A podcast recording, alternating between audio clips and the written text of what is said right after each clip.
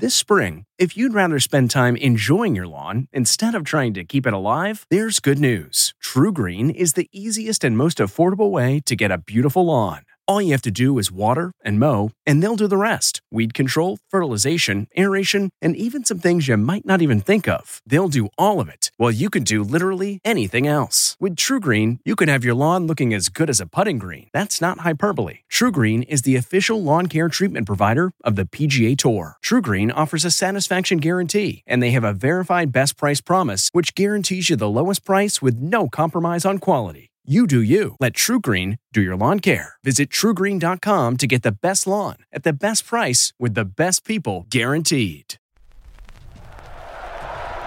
Five, four, three, two, one. But who's counting, right? And his name is Major. Oh, ladies and gentlemen, please welcome Major Garrett from the nation's capital. Major, fantastic. It's the takeout. This is a major achievement. With CBS News Chief Washington Correspondent Major Garrett, yes, CBS, yes, hi. Major Garrett. Major, that's nonsense, and you should know better. Is Major out of the doghouse? the answer is yes. Welcome to the very best part of my broadcast week. I'm Major Garrett coming to you from the third floor, my office, CBS News headquarters, Washington, D.C. Different kind of show this week. My interview, the first on television with John Hinckley Jr. For those of you who don't know, on March 30th, 1981, Hinckley attempted to assassinate President Ronald Reagan. He wounded the president and three others. White House Press Secretary James Brady, D.C. Police Officer Thomas Delahanty, and Secret Service Officer Tim McCarthy. We share this interview with you not to glorify John Hinckley or to give him a platform, but to explore lots of issues delusion, mental illness, gun control, violence. You should know that Hinckley was tried and found innocent by reason of insanity. That changed insanity defense laws in our country. It also changed the way this assassination attempt, the way presidents are protected. It changed many things. Hinckley is a historical figure. We bring the conversation to you starting on that fateful day, March 30th, 1981. Net Alert Special Report. This is Reid Collins, CBS News in New York. Shots have been fired at President Reagan, who had just concluded a speech in a Washington hotel to a union meeting. The White House says the president was not hit. My colleague Lem Tucker is on the scene. Lem, you're in Washington. I don't know where, but what do you know and what did you see? Reed, I am. A, this is Lem Tucker. I am right across the street from the ballroom entrance of the Hilton Hotel Ronald Reagan had just finished about a 30-minute speech to an AFL-CIO meeting. He was leaving through what we call in the press the presidential entrance. He, it was about a 30-foot walk to his car, less maybe. He turned to wave, and I believe a reporter called out Mr. Reagan. The crowd was mixed, not just press people, and suddenly we heard the pop, I, I went to the, the Washington Hilton Hotel, and he came out from giving a speech, and I was right there, and I fired shots at him, which so unfortunately hit other people too. Um, so the whole thing was just yeah, it was planned, planned out. Mm-hmm. Do you have any recollection of that feeling at that moment? No. None. I don't. It's such it's such another lifetime ago. I don't. I don't. I can't. I can't tell you now the emotion I had. You know, right as he came walking out. I just can't tell you that. Mm-hmm. But mostly, that is something you can't remember. Right. Because you don't want to remember. Maybe, but you're right. It's something that I did. I don't want to remember. Yeah. It was all just so traumatic. For so many people for so long. Yes. Who is John Hinckley? Who is he? Mm-hmm. He's a man who's now a, trying to be a singer songwriter. I spent 41 years trying to gain my freedom, and on Wednesday of last week, I did gain my freedom. Only took 41 years, but I did get the freedom. So I'm a person trying, just trying to now become a good citizen and show show the world that I'm not the person that I was 41 years ago. Since you brought it up in that context, who was that person?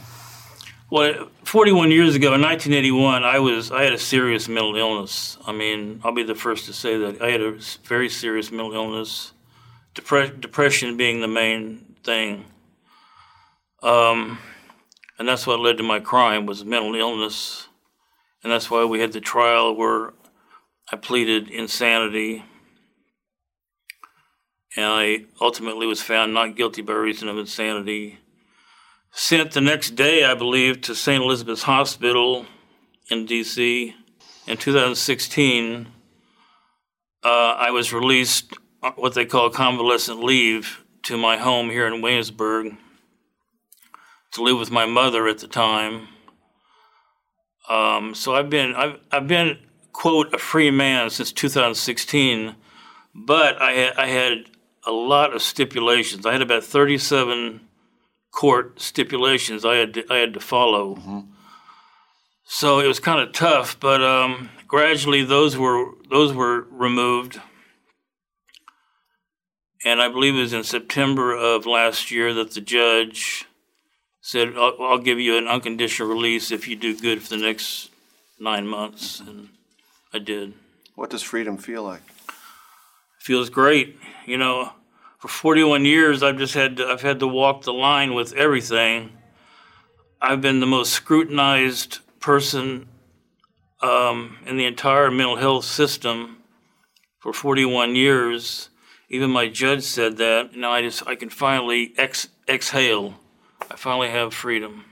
Do you feel that scrutiny was unfair?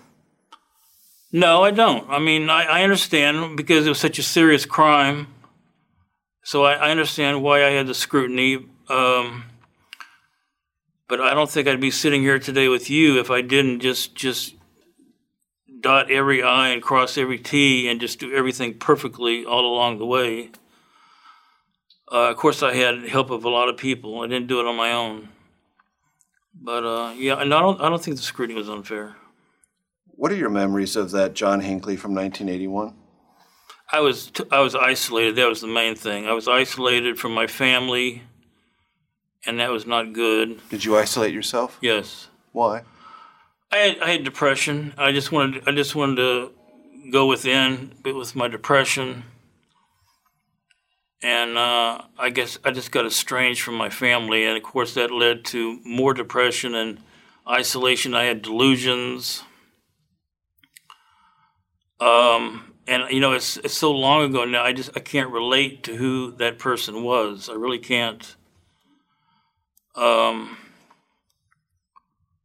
it's it's it's that old it's that saying that you hear. You know what what were you thinking? Like the things I did back then. It's like what were you, John? Now I would say what were you thinking? You know, but it was it was mental illness.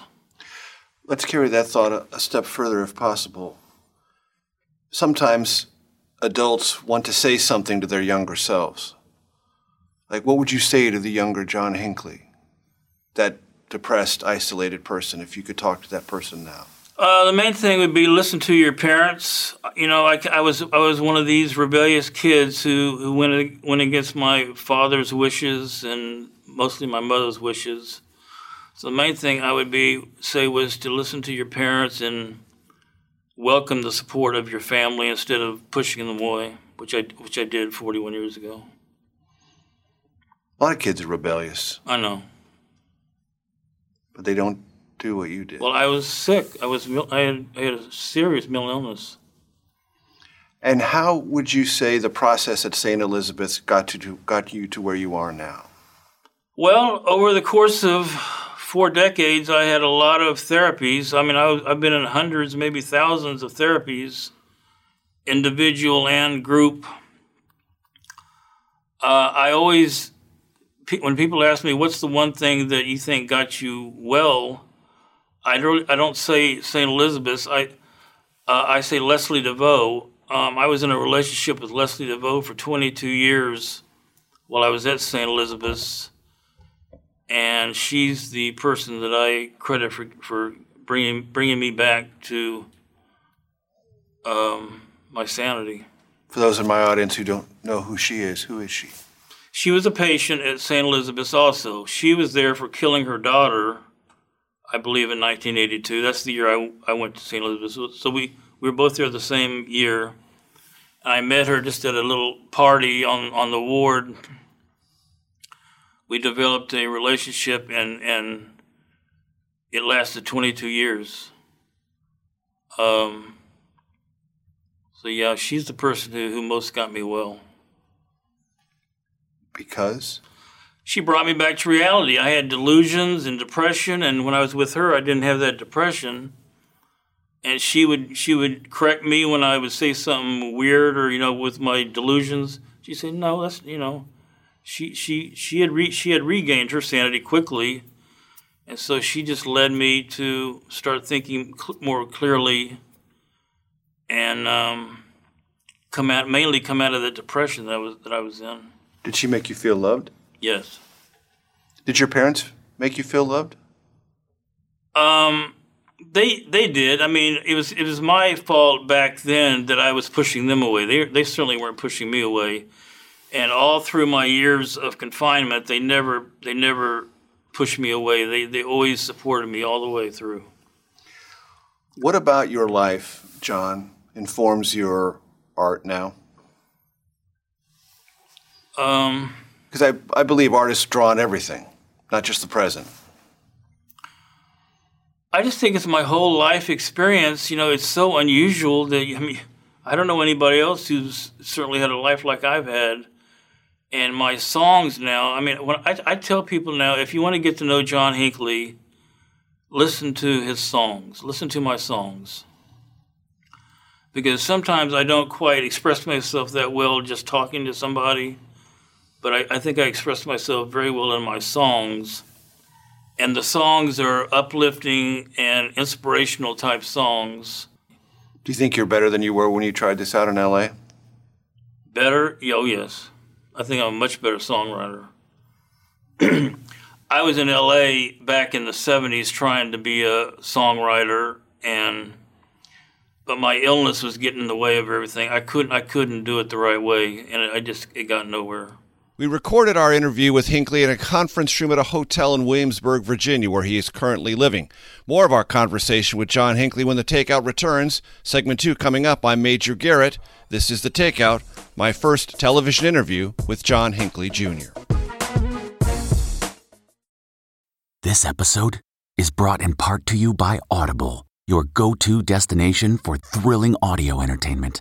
Whether you're looking for a hair raising experience to enjoy while you're on the move or eager to dive into sinister and shocking tales, Audible has an exclusive collection of thrillers from best selling authors that will keep you on the edge of your seat. Like James Patterson's first audio only thriller, The Coldest Case. Experience stories like never before, where every chilling detail is brought to life by captivating sound design. Plus, as an Audible member, choose one title a month to make yours forever. And now, new members can try Audible free for 30 days. Just visit audible.com slash WonderyPod or text WonderyPod to 500, 500. That's audible.com slash WonderyPod or text WonderyPod to 500, 500. From CBS News, this is The Takeout with Major Garrett. Welcome back to The Takeout. I'm Major Garrett, continuing my interview, first on television with John Hinckley Jr. Now, he wanted to talk a lot about the present, not the past, but I required of him that we do talk about the past. But the present he wanted to discuss was his life now, he hopes, as a singer songwriter. He had three events, three small concerts booked, but they were all canceled due to concerns over safety. We begin our conversation delving into that. I, more than anyone, was concerned about security at the event. I, I talked to the promoter of the show over and over about security. Your, your security or theirs? Mine and the audience. What were you afraid of? I, just I, nothing specifically, but we're, you know, the, as you well know, the environment of the country right now is not good and um, I just wanted everybody to be safe. And so I brought this up time and again with the pro- promoter, and he assured me the concert would be safe. They would beef up their security, things like this. So I was starting to feel good about it. But then on last Wednesday, the Market Hotel was pulled out. Uh, Is one of the reasons you're sitting down with me to try to soften the public perception of you? Yes. I've had a very, you know, a bad, bad perception out there, a bad image for 41 years, and I'm just trying to show people I'm kind of an ordinary, ordinary guy who's just trying to get along like everybody else. And I do. I mean, I try to do everything so carefully, and that's what I'm trying to get out to the audience. Is you know, if you if you just think I'm just some crazy person, I'm not that anymore at all. I'm going to give you an opportunity to well, say as directly as you can, with as much emotion as you can bring to bear, what you're sorry for and why. Well, I am sorry for what I did in 1981. What did you do? I shot four people. Um, and I'm sorry to the Reagan family, the Brady family, the the other families of the victims. I'm sorry to Jodie Foster for bringing her into this. I'm, I'm very sorry about that. Why are you sorry? Because uh, she didn't deserve it. You know, I brought I brought Jodie Foster into an ugly situation, and she just did not deserve it at all. And I, I feel I feel badly about that. What about the Reagans? I feel badly for all of them. I mean, I mean, I have true remorse for what I did, and I, have expressed that in the past, and I'll express it again here. That I have true remorse for what I did. I know that I know that they probably can't forgive me now, but I just want them to know that I am sorry for what I did. Have you ever thought about what would have happened had you succeeded? Well, I mean, yeah, history would have been changed with the new, you know, new president. That's it. If I succeeded with the crime, yeah. I mean, yeah, it would have been a big historical event. Um, I'm glad I did not succeed. You are. Oh yes, very much so. You traumatized a nation too. I did. Are you sorry for that? Yes. I am. You know, anytime any time an assassination attempt happens, of course, it's a major, major event. So, I'm sure the country was traumatized. I'm very sorry for that. Is there any part of you that wonders how the John Hinckley of that era could have gotten to that point? I did not have a good heart.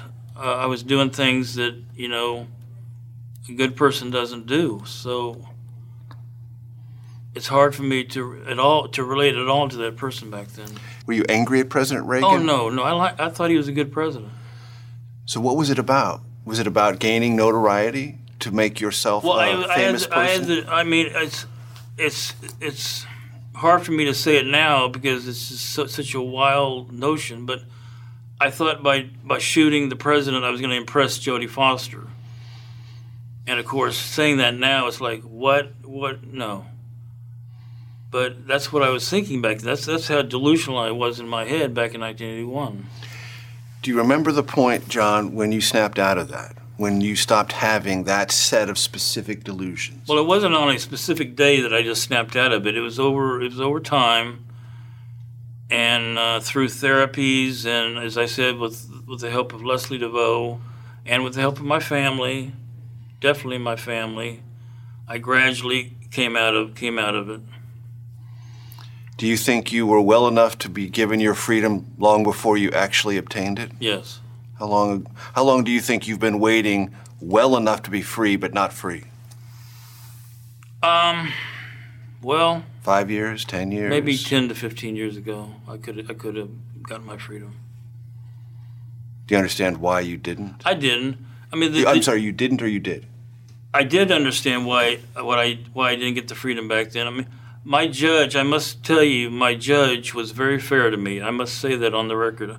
I think my judge was very fair to me over the years, and he gave me incremental steps just to see how I would do. And as I kept doing well, he kept giving me more and more freedom. But I understand why he had to do it that way. He couldn't just say, you know, 20 years ago, oh, you're free. I understand why he did that. Mm-hmm for the fans who want to buy tickets, what do you think they're coming to see? Do you think they're cu- curious about what this person is, or do you think they're actually drawn to what they've heard? It's both. I mean, I do actually have fans who like my music because I get those. I get comments all the time, either on YouTube. I have a YouTube channel, Mhm. either on my YouTube channel or on my Twitter feed. I, I do have fans that listen to my songs on Spotify mainly and like my music, and therefore they, they would come to a concert to hear my music. But they're also the curiosity. Curious, curious fans just just you know to see me in person, this person they've heard about all these years. Would it be too far to say that there's a freak show component to that? I wouldn't use that term, but you know it could be something something similar to that. Yeah. Super curiosity. Yes. You talked about your heart a moment ago. Um, for some people, they regain the sense of their heart and centeredness uh, through religion. Or do you consider yourself in any way religious? Yes. I believe in God. I believe in Jesus. And did any scripture or text help you, uh, reassure you, pull you in a different direction? Not anyone in particular, but I just I just have the belief that God pulled me through a lot of bad situations. You know, b- back in the '80s, I had some suicide attempts that I really shouldn't have survived. You did. Yeah, I, I had some serious suicide, some serious suicide attempts early in my stay at St. Elizabeth's. This is before the assassination attempt. No, this is right after the assassination. Okay, but you didn't try to kill yourself before that No, I don't believe so. in your depression and isolation. I don't believe so. Okay. But right after I went to St. Elizabeth's, I think I had two two suicide attempts where I, you know, I, I, I really shouldn't have survived, and I think God pulled me through. I, I, I'll say that to my dying day. How did you try to kill yourself? Uh, one was a hanging, and one was an overdose of pills. And it, they, were- they were both serious attempts. They weren't just gestures. You weren't trying to get attention. You were trying to kill yourself. Oh yeah, they were they were serious. Um, but this this is this is like in 1982 and 83 when I was still when I still had the depression and the and the Were you trying to kill yourself out of remorse and regret? Sense somewhat of guilt, yeah Sense of guilt? Yes, probably. But I, I, I just still I still had that depression back then. For what it's worth, I did not find John Hinckley Jr. to be threatening. I'm not an expert in this field.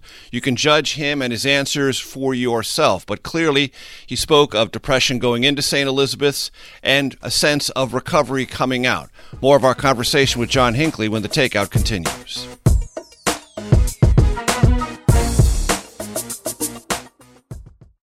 Rakuten's Big Give Week is back with 15% cash back. It's a festival of savings at hundreds of stores, including Doc Martens, Ninja Kitchen, and Hotels.com. Prep for summer and save big on beauty, travel, electronics, and more. It's one of Rakuten's biggest cashback events, and it's on May 6th through May 13th. Join today for free and get an extra 10% cashback boost. Go to Rakuten.com or download the Rakuten app today. That's R A K U T E N. Shoppers get it. From CBS News, this is The Takeout with Major Garrett. Welcome back to the Takeout. I'm Major Garrett, continuing my conversation, the first on television with John Hinckley Jr. Among the topics you're going to hear discussed in this segment is at one point, John Hinckley Jr. told me he was concerned about the state of America, where its mind was collectively, if you will. We tried to explore that. Plus, I asked him about the price and the cost of infamy and what he thinks about it looking back. Our conversation continues. What did you mean by that, and what do you see? Well, I watch the news. You know, I watch the news like everybody else, and and it's hard. I, I, it's in one of my songs. The line, "The world is so crazy now, it's hard to watch TV." And what I mean by that is just watching the news now. It's just there's just so much uh, negativity going on, so much violence, and yeah, it's just the, I think the climate of the country right now is just not good at all. It feels like a more violent place. It feels like a like a more. Does it feel like what? It, I don't want to put words No, in your you're mouth. saying it like I would say it, and I do. I do think that is the main reason Market Hotel pulled out. Is I think they said it in their statement. I- Not exactly like this, but the mood of the country is so bad now that we don't want to risk having this show right now. You're not in any way obligated to answer this question, but if you watch the news, uh, you know that in our very recent past, meaning like a couple of three weeks ago, but also over the last couple of years, young men, isolated, angry, have armed themselves and committed horrific crimes. Some of them racially motivated, some of them not. Again, you're not obligated to offer an opinion on that, but for those who might be listening, who feel isolated, who feel like they might be trending in that direction, is there anything you would want to say or contextualize for them about the life on the other side of doing something horrible with depression or isolation? I would say get back to your parent, get back to your family, and get back to God if you can. Um, I mean, the the two the two incidents that, you, that I think of that were recent were, I think the shooters were 18 years old. Yes. Yes. And they they had so much pathology going in their head that they, they did what they did um, at 18 years of age. It just it just blows your mind. I don't know the story of either one of them, but I'm sure they both got separated from their families, support and love, and they had to have been they had to have been away from God, in my opinion. Infamy does bring attention, brings notoriety. You're famous in part because you're infamous. Was it worth it, or would you say to someone who's thinking, "Well, I may be I may be a nobody, but I can be somebody if I do something"? What would you I, tell I, them I would say it's not worth it. It's uh, not worth, about the price of infamy? It's not. It's not worth. If you if you want to commit a major crime to become famous or infamous, I, I'm telling you right now, it's not worth it because I got all the all the infamy and and the fame, and you know, for so many years, I just wanted to just uh, not just blend in and not stick out and have everybody just be so scrutinized and everybody staring at me all the time. So I believe, you know, if, if people are trying to seek fame for for trying to, if they're going to commit a crime trying to seek fame, I would say don't do it. Do not do it. Have you ever cried over this? Oh, sure. Yes, not I can't. To be honest, not recently, but yes, I have. Do you get triggered by things, to songs, to events, to anniversaries? Does any is there anything that you sort of have to tiptoe around Not in, anymore, your, not- in your planning and in the way you approach the the life you're living now? I don't I don't have that problem now, but but in the, in the years past, um, yeah, I mean, anniversaries would just make me dwell on the Which kind? The anniversary of the crime? of the crime. Um, but that's in, in the distant past. I don't have that anymore. I mean, I think of the crime as just something that, ha- that happened in such such a, the distant past that, um, you know, when March 30th arrives, I, I don't I don't even you know I just it just comes and goes. Would you consider yourself a gun control advocate, or would you say anything about the proliferation of guns in America right now? Well, if anything, I'm a gun control advocate. There's too many guns in America, so in that I'm kind of a gun control advocate. Um, And you're an example of someone who went before the court and said, I have a serious mental illness, and therefore I should be treated differently in the criminal justice system. We're having a big conversation in our country right now about mental illness, taking away some of the stigma, understanding that it's a continuum of diseases. What are your thoughts about that? How we talk about it or don't talk about it, how we treat it or don't treat it? What would your commentary, if any, beyond that? there's still somewhat of a stigma about mental illness. My father actually, after the shooting, he started the American Mental Health Fund to raise money to try and try and combat the, the stigma of mental illness. He put a lot of time and work into this, and uh, to, and he passed in 2008. And I still think there's some some some stig, stigma about mental illness. Um, but I think more money needs to be put towards mental illness research and helping the mentally ill. If you can recall back at the time, did you think there was anything out there that could help you? Did you feel helpless? Yes. When you were depressed and isolated? Yes, I did. That there was nowhere to turn. In my in my mind, I felt that way. Yes. Mm-hmm. And I want to ask you this because it's part of the lore, but I want to ask the only person who knows for sure. Was Taxi Driver a really big part of this, the movie? It was it, maybe not as big as people made it out to be, but but back in 19, I believe it was 1976, Mm-hmm. when the movie came out, I was living in Los Angeles in Hollywood, and it was showing in one of the theaters, and I think I saw it about 15 times. So I was really fixated on this movie, and that's how I got the the Jodie Foster connection was through the movie. She's in the movie. Yes, of course. Um, And you did you identify with Travis Bickle? I did. I did. Um, I can't say that's the only reason that, the crime happened, but it, it certainly contributed to it. Yes. And what some people may not know about that movie, I'm kind of a fan of that movie, uh, was then, am now. The end is a redemption story. Travis Bickle rescues Jodie Foster. It is perceived by her parents. The tabloids in New York cover it as a hero story. So Travis Bickle is kind of a strange in between hero Right. in that movie.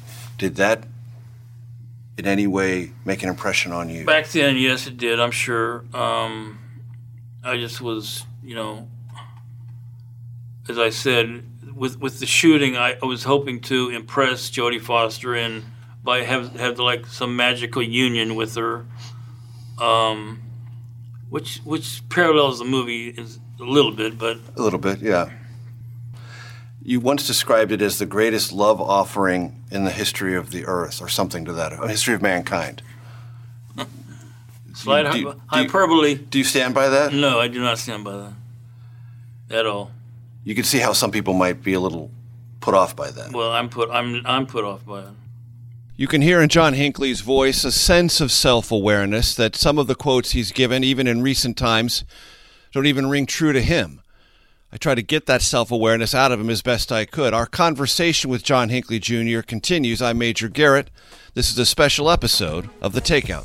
Back for segment four in just one moment.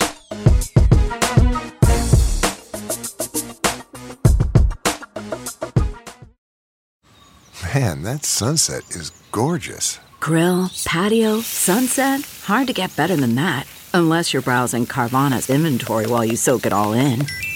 Oh, burger time. So sit back, get comfortable. Carvana's got thousands of cars under $20,000 just waiting for you. I could stay here forever. Carvana, where car buying meets comfort, meets convenience. Download the app or visit Carvana.com today.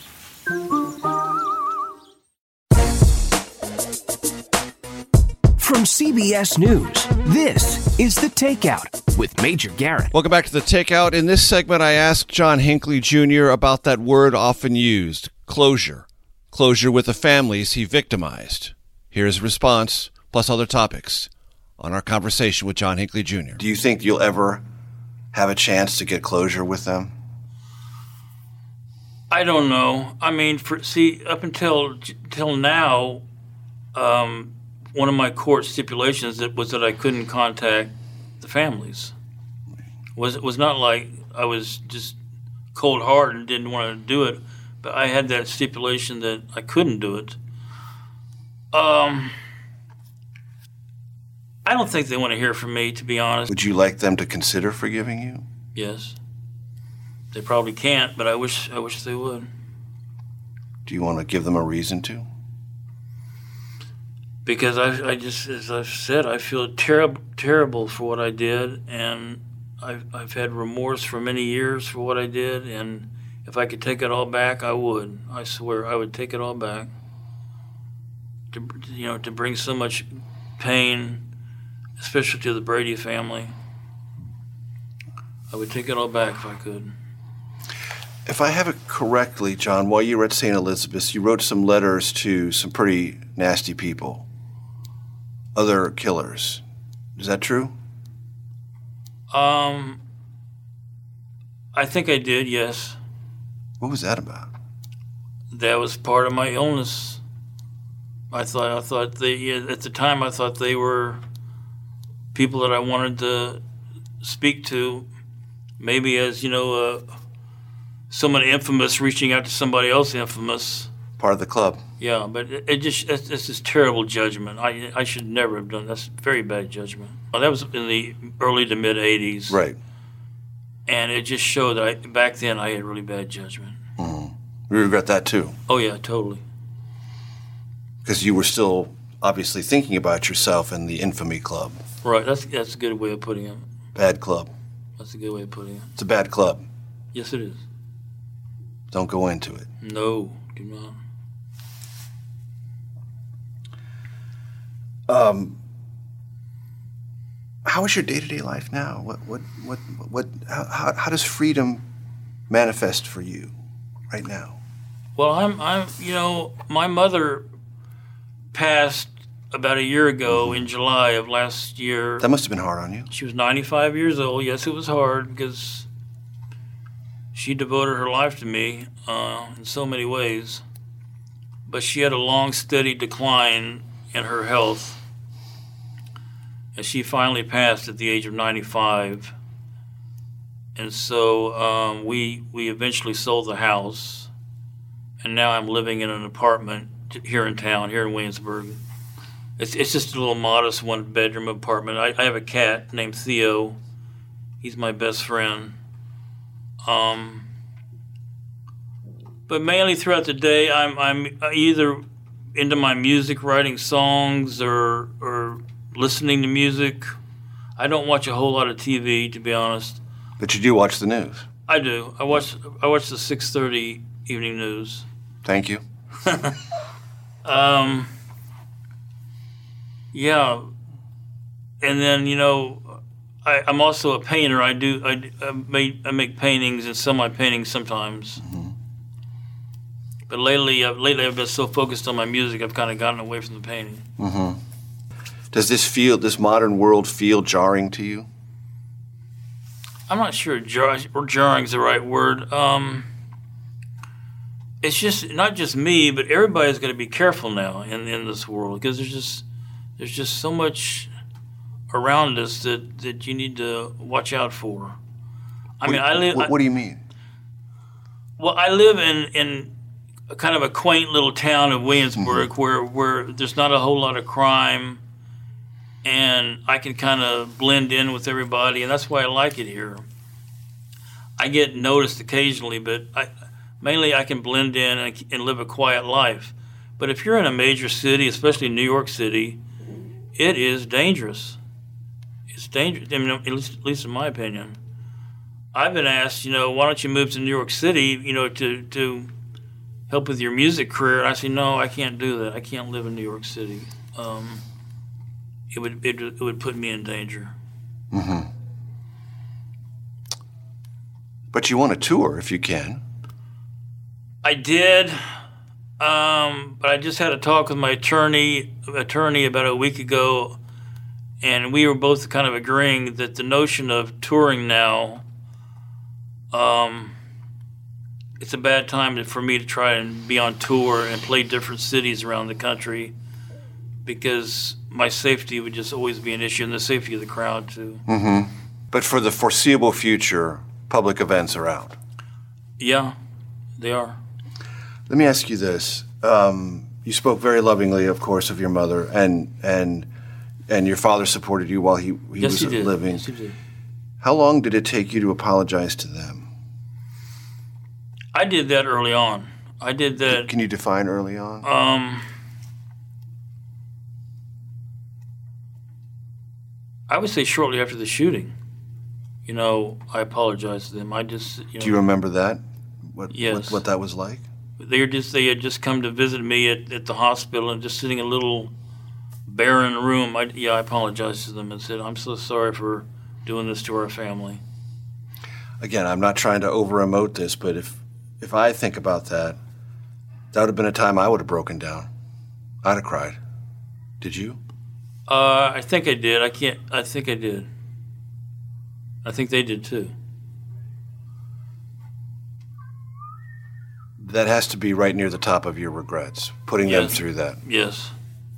putting my family through that. Because they were out there too. Oh yes. The rest of their lives. And they devoted they they devoted so much time and effort and money to getting me to where I am today. They really did. That sounds almost saintly to me.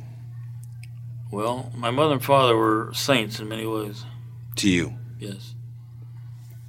Do you go to church now? I don't go to church because it's a public. Yeah, that's the main thing. reason. Um, I pray every night. I have a good relationship with God. I believe. You've asked God for forgiveness. Oh yes. Many times. Many. Yes. Is that a painful process for you or a redemptive process? Uh, it's not painful. It's just I just in my prayers ask for forgiveness, and uh, you know I pray for the f- families of the victims and to this day, you do yes, that? I do. Yes, I do.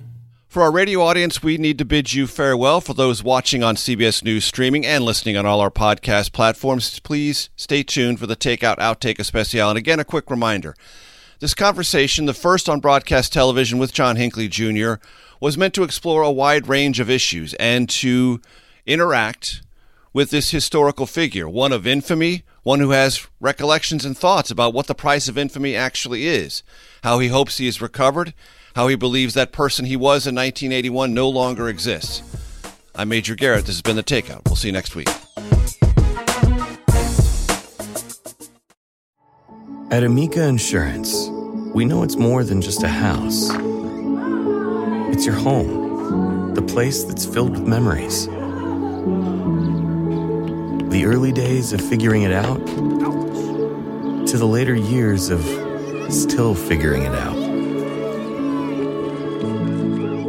For the place you've put down roots, trust Amica Home Insurance. Amica, empathy is our best policy. From CBS News, this is The Takeout with Major Garrett. Welcome to your Takeout Outtake Especial. I'm Major Garrett, continuing my conversation, the first on television, with John Hinckley Jr. In this conversation, we talk about the present, about Hinckley's aspirations, such as they are, to be a singer, songwriter, and a performer. Also, how he's living with his just achieved freedom, one granted to him by a judge after some 41 years under very, very close scrutiny by the U.S. justice system and the mental health aspects of it. We start our conversation with that his freedom and how he adjusts to it. And then we explore his life right now, possibly as a singer songwriter. And you'll also hear who his favorite artists are and who he would like to cover some of his songs. Do you have any afflictions now, addictions, or anything that you are trying to wrestle with in any way? No. No. No. Not at all. Are you medicated at all? I'm on, I'm on two two psychotropic medications. Yes. How are they working? They work fine, and I, I I've told uh, my doctors and family that even after I get the unconditional release, I'm still going to take my meds because I do think they help. And that's the truth. I am still going to take my meds. And for those who are troubled by insanity as a defense, what would you tell them? Because there's some who believe you should just been in jail, in prison for the rest of your life, and never let out under any circumstances. Right. Um, I would say the insanity defense is val- a valid defense. Um, I think it can be misused by certain people and certain lawyers. I, I believe that, but I do think it's a valid defense. And in my case, I certainly think it was valid. Because in that moment, you didn't know who you were or what you were. You were like a unrecognizable person. Yes. Driven by this mania. Yes. It's also been said, and I want to ask you because I don't know if it's true. Did you also trail President Carter? Uh, very briefly, yeah. I mean, I don't have good recollections about it, but in 1980, when he was when he was running for president, running for reelection, right? right there was I think one event where I was at the event, but I've I, I was unarmed, so it was not like you know something could have happened. Mm-hmm. Was that time you were with Reagan, that March 30th, the first time you were in the presence of a president and armed? Yes. Yes. And did that go as you thought it would go? I mean, that is to say, that is to say, you, you put yourself in a position. You had an expectation he would come out. Did it did it happen the way you thought it would? I was, I, I guess it did. You know, um, you, you'd obviously planned for it. You, you put yourself Right. in a specific place at a specific time with an ex- expectation the president would walk out. Right. Well, as I said earlier, I, I, I, I thought President Reagan was a was a nice man and a good president. So that's where the illness comes in. The first crime in your life Yes. was attempting to assassinate the president of the United States. Yes. Wow. That's heavy. It's my first crime and my last crime. There'll be no more. There will be no more. Who are your favorite songwriters? Uh, over over my lifetime, Bob Dylan was my biggest influence as far as writing songs. Of course, the Beatles. Uh, way back in '64 when they were on the Ed Sullivan Show, that's when I started my interest in music. I was only eight years old, but from that point on, I was really into music. Uh, and when when were you in L.A.? What's that? What part of the seventies? '76. Yeah, so there were some pretty heavy songwriters there, doing some amazing Right. stuff. Right. I mean, I wish I so wish I Jackson could- Brown and yes. and and, uh, uh, and Neil Young. Neil Young and the Eagles, Crosby. I mean, there was there was a, a great collection of music running through L.A. at about that time. I wish I could have gotten in on that, but I just my illness was preventing it. hmm And you weren't that good. You're probably right. Yeah, I mean, you're probably right. because you said you're better now. Yeah, I'm much better. I think I can write a good song now. I do. hmm Do you hope somebody covers them? Some they are being they're being covered now. I mean, not by famous people, but I would like some some notable artists to cover them. Sure, yeah, that'd be great. Who would make you happiest to have cover your one of your songs? Oh my God, Bob Dylan, okay. Next. Neil Young. Okay. Oh gosh, maybe certain bands that I like. Like. Um, I like a band called Neutral Milk Hotel. I mean, they're they're kind of obscure, but they put out a great album that I've always liked, and I wish they could cover some some of my stuff. What's your favorite Dylan song? Oh, that's that's a hard question. It's a hard question. Not easy. Maybe the times they are changing. hmm That that whole album is just fantastic. There's a part of your life for which that's true. Oh yes, The times have changed. yes, yes, yes, they have. And you have, Oh yes, truly. truly, truly, I've changed. For good. Yes. That person will never come back. No, he will not. Psychologically, that person is dead. Psychologically, that person is dead. I'm a completely different person in mind and spirit. And that is it for this episode of The Takeout and The Takeout Outtake Especial. I'm Major Garrett. We'll see you next week. The Takeout is produced by Arden Farhi, Jamie Benson, Sarah Cook, Ellie Watson, Jake Rosen, and Ashley Armstrong. CBSN production by Eric Susanen.